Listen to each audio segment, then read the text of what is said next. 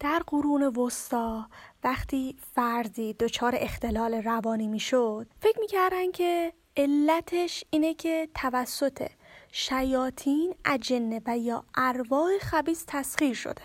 و برای درمانش هم هر نوع آزار جسمی که بود به اون فرد وارد می‌کردن. شکنجش می‌دادن کنار کوره های آتیش قرارش می‌دادن توی سیاه چاله مینداختنش فکر می‌کردن که با آزارهای جسمی شیاطین ارواح و اجنه از جسم فرد خارج میشن میان بیرون فرار و برقرار ترجیح میدن. و وقتی که می‌دیدن که این آزارهای جسمی دیگه هیچ فایده ای نداره و حتی حال اون فرد رو هم بدتر می‌کنه از آخرین سلاحشون استفاده می‌کردن. و اون چیزی نبود جز دستگاه تریفین. تریفینی دستگاهی بود که باهاش جمجمه فرد سوراخ می‌کردن و فکر می‌کردن که با سوراخ کردن جمجمه اون فرد ارواح و شیاطین یه راه خروجی رو پیدا می‌کنن. و اینجوری دیگه جسم فرد آزاد و رها از هر نوع شیاطین و اجنه میشه. سالها گذشت تا این مکتب که بهش میگن مکتب دمونولوژی منسوخ شد. متوجه غیر علمی بودن شدن. فهمیدن که این روش روشی هستش که کاملا غیر علمی هستش و اصلا هیچ درمانی رو در پیش نداره. اما بعد از این روش از لحاظ تاریخی اولین مکتبی که وارد عرصه تبیین اختلالات روانی شد و کاملا هم علمی بود مکتبی نبود جز مکتب زیستی. سلام من فرزانه بهزادی هستم و شما داریم به دومین اپیزود از پادکست DSM فارسی گوش می‌دید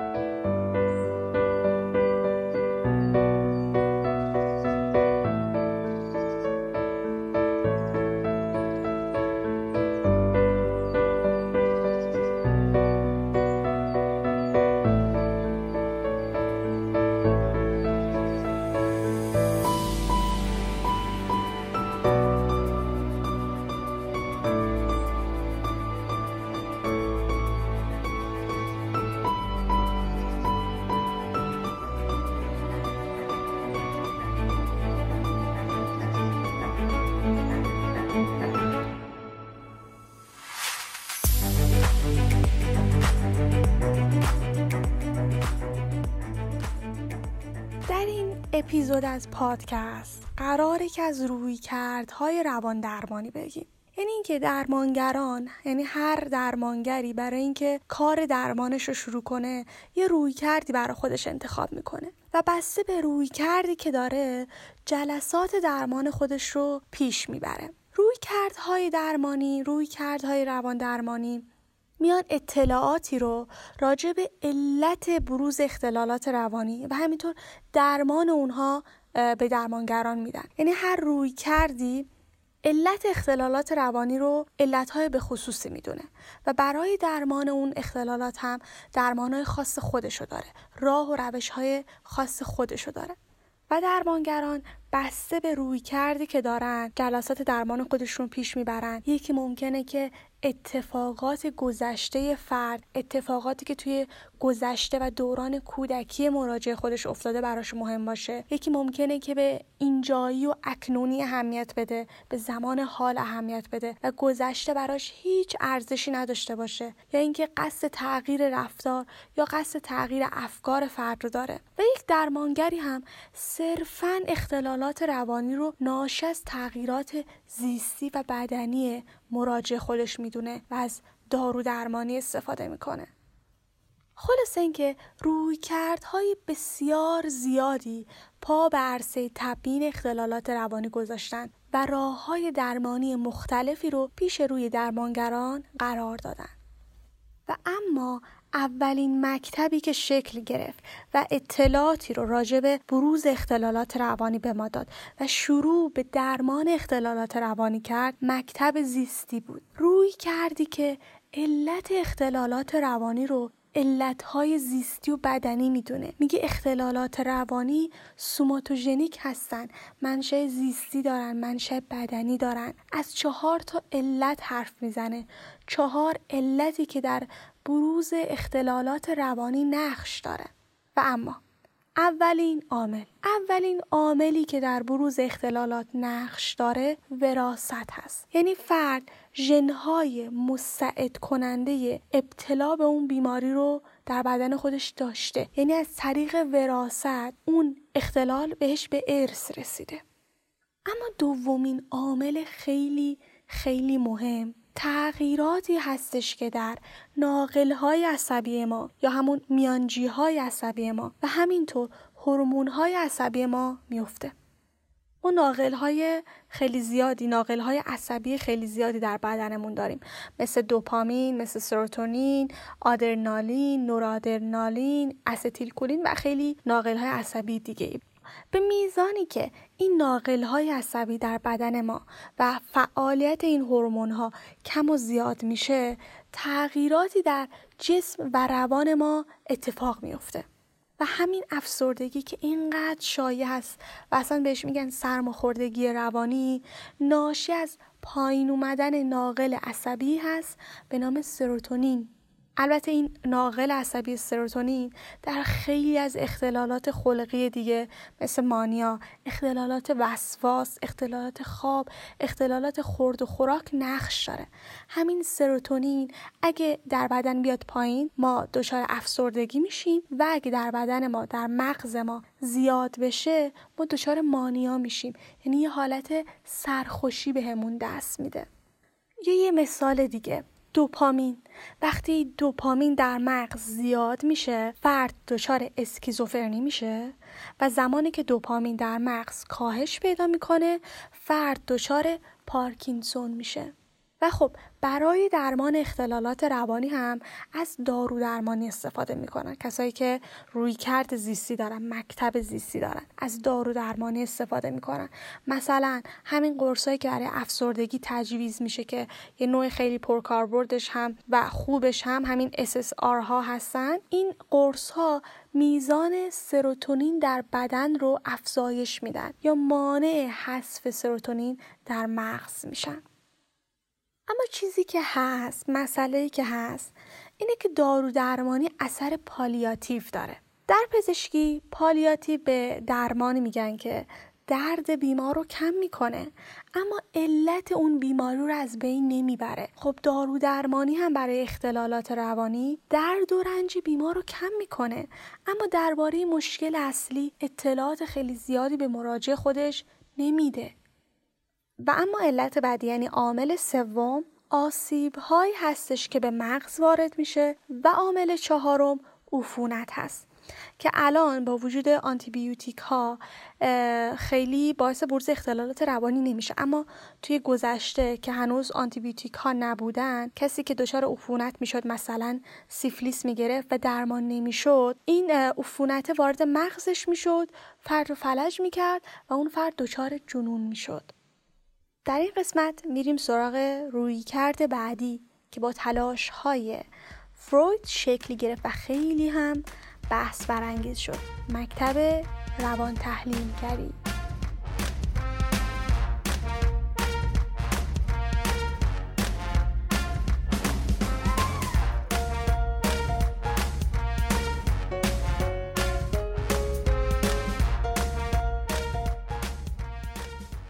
مکتب روان تحلیلگری یا سایکودینامیک که به اسم روش درمانیش هم روانکاوی میگن. این مکتب روان تحلیلگری سایکودینامیک خیلی مکتب عمیق و وسیع هستش که اصلا خودش نیاز داره که چندین اپیزود رو بهش اختصاص بدم اما من فقط بخش کوچیک از این رویکرد رو انتخاب کردم که در این پادکست بگم. اما مکتب خیلی عمیق و وسیع هستش. درمانگری که روی کرده روان تحلیلگری داره. مثل باستان شناس عمل می‌کنه. یعنی میره در گذشته فرد اتفاقاتی که توی دوران کودکی برای اون افتاده جستجو می‌کنه کند و کاف می‌کنه و قصد اینو داره که تعارضات ناخودآگاهی که فرد سرکوب کرده رو به سطح هوشیاری برسونه. چون این تعارضاتی که سرکوب شدن خودشون رو به صورت اختلالات روانی مختلف بروز میدن. این رو بگم که فروید از سه سطح هوشیاری نام می‌بره.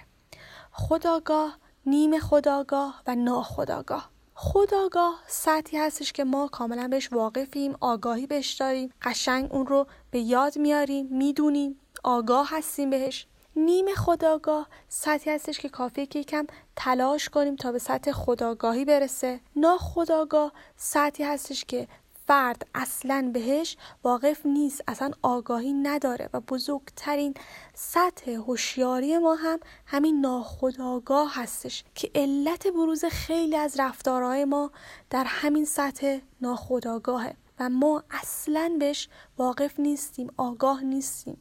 خب فروید بود. می‌گفت هر چیزی هر رفتاری هر کاری که ما می‌کنیم یه علتی داره. مثلا وقتی یه توپق می‌زنیم یه کلمه رو به اشتباه به کار می‌بریم همین یه علت نهفته ای داره که توی سطح ناخودآگاه ما هست. ما نمی‌دونیم. یه جلسه ای رو دیر می‌کنیم. یه قراری رو یادمون میره نمیریم. همه اینها یه علتی داره که ما اون رو به صورت ناخودآگاه داریم انجامش میدیم. کوه یخ فروید رو می‌تونید توی گوگل سرچ کنید. یه عکسی رو براتون میاره و انقدر کامل و واضح داره. این سه سطح هوشیاری به صورت یک تصویر به نمایش می‌کشه. این کوه بسیار بزرگ یخ که در وسط دریا قرار داره. فقط نوک این کوه از سطح دریا زده بیرون. این نوک کوه همون سطح هوشیاری ما هستش که ما اون رو می‌تونیم ببینیم قابل دیدن هست در حالی که سطح بزرگ این کوه یخ در زیر سطح دریا قرار داره و ما اون رو نمی‌تونیم ببینیم و این سطح ناخودآگاه ما هستش و یک سطح نیمه خداگاهی هم هستش که بخش کوچیکی از اون از سطح دریا زده بیرون ما می‌تونیم ببینیم و بخش بزرگترش در زیر سطح دریا قرار داره. و مطلب بعدی کارکردهای استرابهایی هستش که در بروز اختلالات روانی خیلی نقش مهمی دارن. وقتی که ما دچار استراب میشیم استراب در قالب یه فرد میاد به یکی از ساختارهای شخصیت ما که ego هست میاد میگه که ببین تو الان در خطری. بیا و از ارگانیسم خودت محافظت کن. بیا یه کاری بکن. و ego هم که یکی از ساختارهای شخصیت ما هست برای محافظت از ارگانیسم برای محافظت از ما و برای اینکه جلوی اضطراب رو بگیره از مکانیزم های دفاعی استفاده می‌کنه. توی پرانتز بگم که ما مکانیزم های دفاعی خیلی زیادی داریم. شوخی، سرکوب، انکار، واکنش وارونه و خیلی مکانیزم های دفاعی دیگه. که بعضی از این مکانیزم های دفاعی پخته هستند دفاع های سازگاری هستند مثل شوخی مثل والایش. اما بعضی از این دفاع ها ناپختن ابتدایی مثل انکار. مثل واپس روی واپس روی مکانیزم دفاعی هستش که یه فرد بالغ یه سری حرکات بچگانه انجام میده. یعنی واپس روی می‌کنه به دوران کودکی خودش. با اینکه بالغ سنی ازش گذشته ولی یه سری کارهایی انجام میده که تو کودکی انجام می‌داده. مثلا وقتی مضطرب میشه شروع می‌کنه انگشت شستشو خوردن.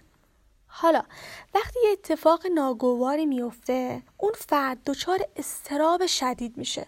ایگو که یکی از ساختارهای شخصیت ما هست میاد و از یکی از این مکانیزم های دفاعی استفاده می‌کنه تا از شدت استراب کم کنه. مثلا میاد از مکانیزم دفاعی انکار استفاده می‌کنه و میگه که خب اون حادثه اصلا اتفاق نیفتاده. نشده نبوده اصلا قضیه چیه؟ انکار می‌کنه اصلا. همین بالا رفتن قیمت دلار و اوضاع اقتصادی که الان درش هستیم باعث شده که خیلی از ماها از این شرایط جوکای خندهداری بسازیم و برای همدیگه فوروارد کنیم و بهشون بخندیم. یعنی یه جورایی داریم از همون مکانیزم دفاعی شوخی استفاده می‌کنیم. داریم شدت این استرابی که توش هستیم شدت استرابی که در این اوضاع اقتصادی بعد الان درش هستیم رو با شوخی کم می‌کنیم. فروید میگه که همه ما از مکانیزم های دفاعی استفاده می‌کنیم. اما میزان استفاده از این مکانیزم ها در افراد متفاوته. بعضی از ما مکانیزم های دفاعی سازگارانه رو استفاده می کنیم دفاع هایی که پخته هستن. بعضی از ما هم از مکانیزم های استفاده می کنیم که سطح پایینن ناسازگارن. بعضی از ما خیلی دیگه از مکانیزم های دفاع استفاده می کنیم بیش از حد داریم ازشون استفاده می کنیم بعضی از ما هم نه.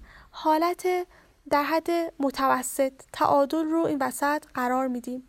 متعادل هستیم.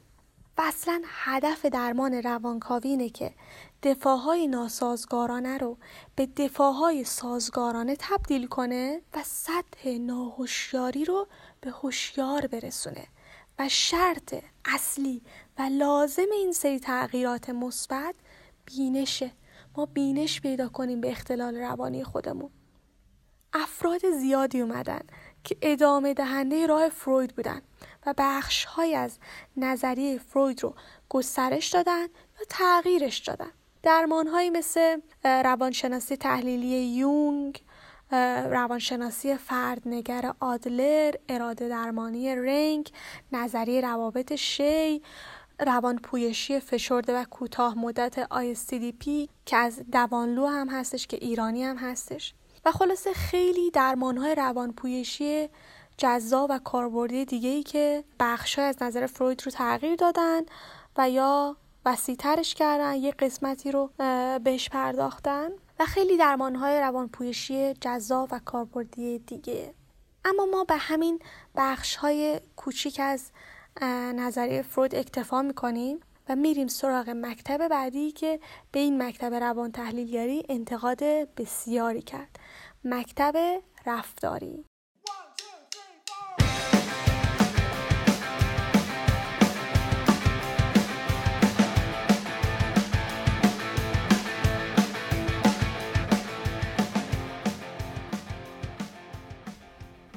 مکتب رفتاری انتقادی که کرد از مکتب روان تحلیلگری این بود که مفاهیمی که فروید گفته کاملا ذهنیه. یعنی ما اونا رو نمی‌تونیم ببینیم. اونا رو نمی‌تونیم آزمایششون کنیم. به خاطر همین تنها تمرکزمون رو می‌ذاریم روی چیزهایی که کاملا عینیان میشه آزمایششون کرد. قابل آزمایش هستن.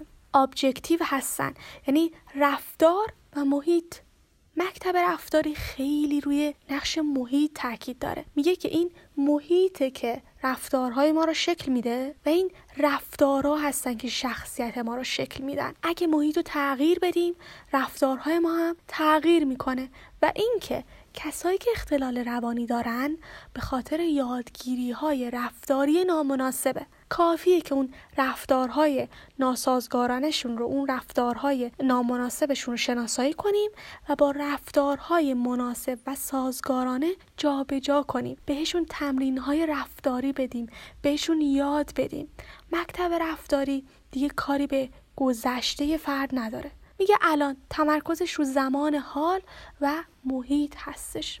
برای درمان اختلالات فوبیک استرابی وسواس اختلالات PTSD یعنی استرس پس از سانحه اختلالات پوستکنی موکنی. بهترین درمان درمان رفتاریه یعنی درمانگر. هر روی کرده که داشته باشه روان تحلیلگری داشته باشه زیستی داشته باشه هر چی که داشته باشه می‌دونه که برای درمان این سری اختلالات بهترین روش درمانی همین درمانهای رفتاری هستش چون جواب داده. اما چرا؟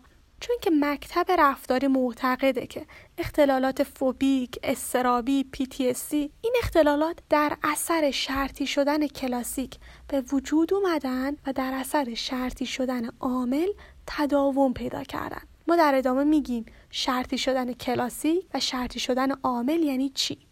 یه مثالی رو بزنم. یه فردی رو در نظر بگیریم که داره با ماشین در یک هوای بارونی از یک جاده عبور می‌کنه.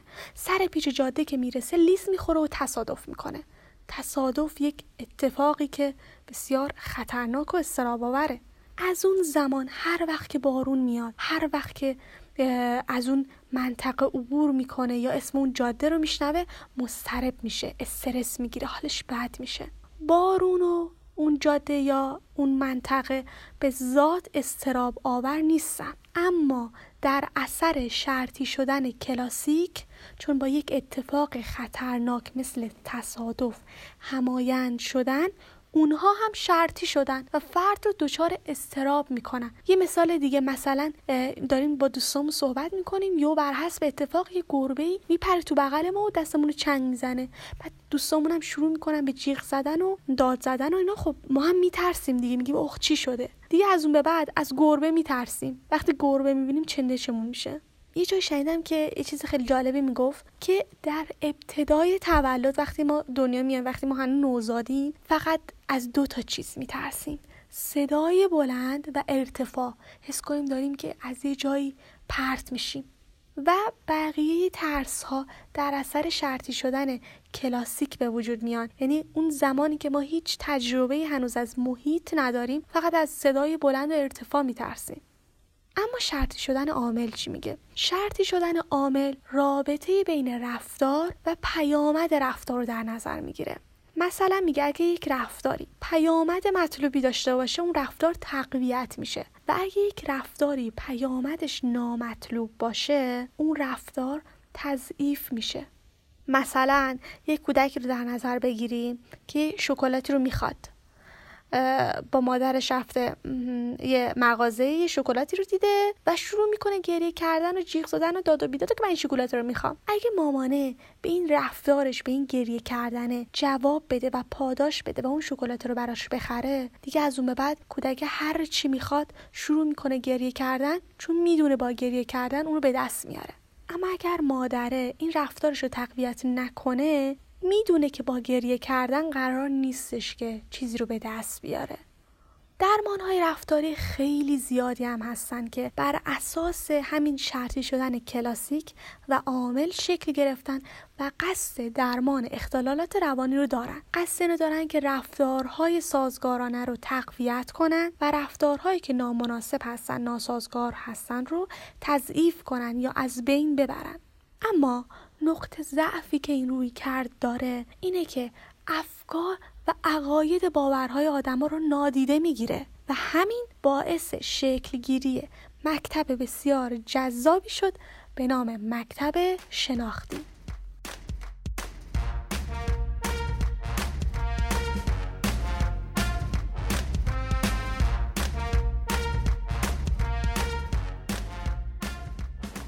بر اساس مکتب شناختی رفتارهای ما ریشه در افکار و عقاید ما دارند و تا زمانی که این عنصر شناختی یعنی افکار، عقاید و باورهای فرد اصلاح نشن رفتار ما هم اصلاح نخواهد شد. مکتب شناختی بر خلاف مکتب رفتاری که روی نقش محیط تاکید داره روی نقش عنصر شناختی یعنی افکار و عقاید و باورهای فرد تاکید می‌کنه. مکتب شناختی میگه که محیط رو به طور کامل نمیشه کنترل کرد. خیلی اتفاقات ناگواری هستن که در زندگی برای ما اتفاق میافتن و ما هیچ کنترلی روی اینها نداریم.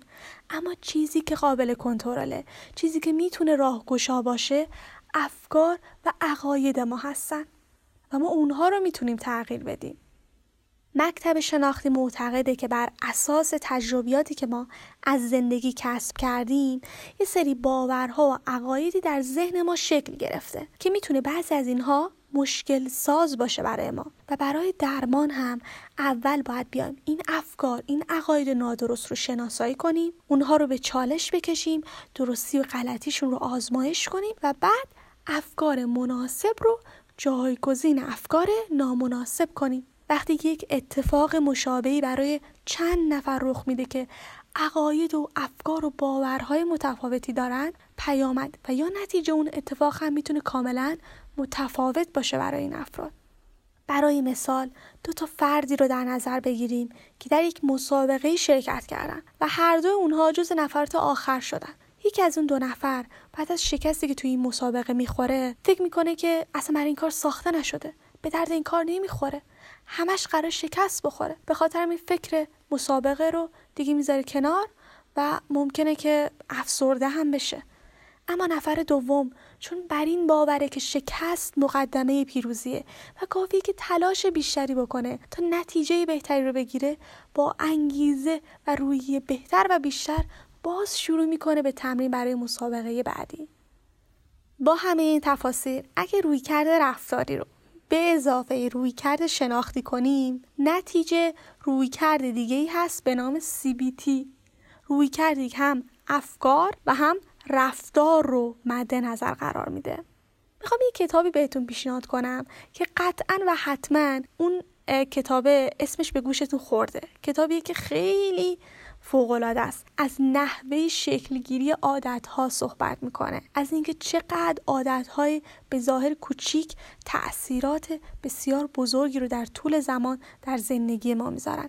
کتاب عادتهای اتمی از نشر نوین کتاب بسیار فوق ایه و من حس می‌کنم که روی کردش همین روی کرد CBT باشه. چون هم از افکار و هم از باورهایی که ما نسبت به خودمون داریم حرف می‌زنه و هم روی نقش محیط و رفتار خیلی تاکید می‌کنه. من پیشنهاد می‌کنم که این کتاب رو حتما بگیرین و مطالعه کنین. کتاب بسیار فوق ایه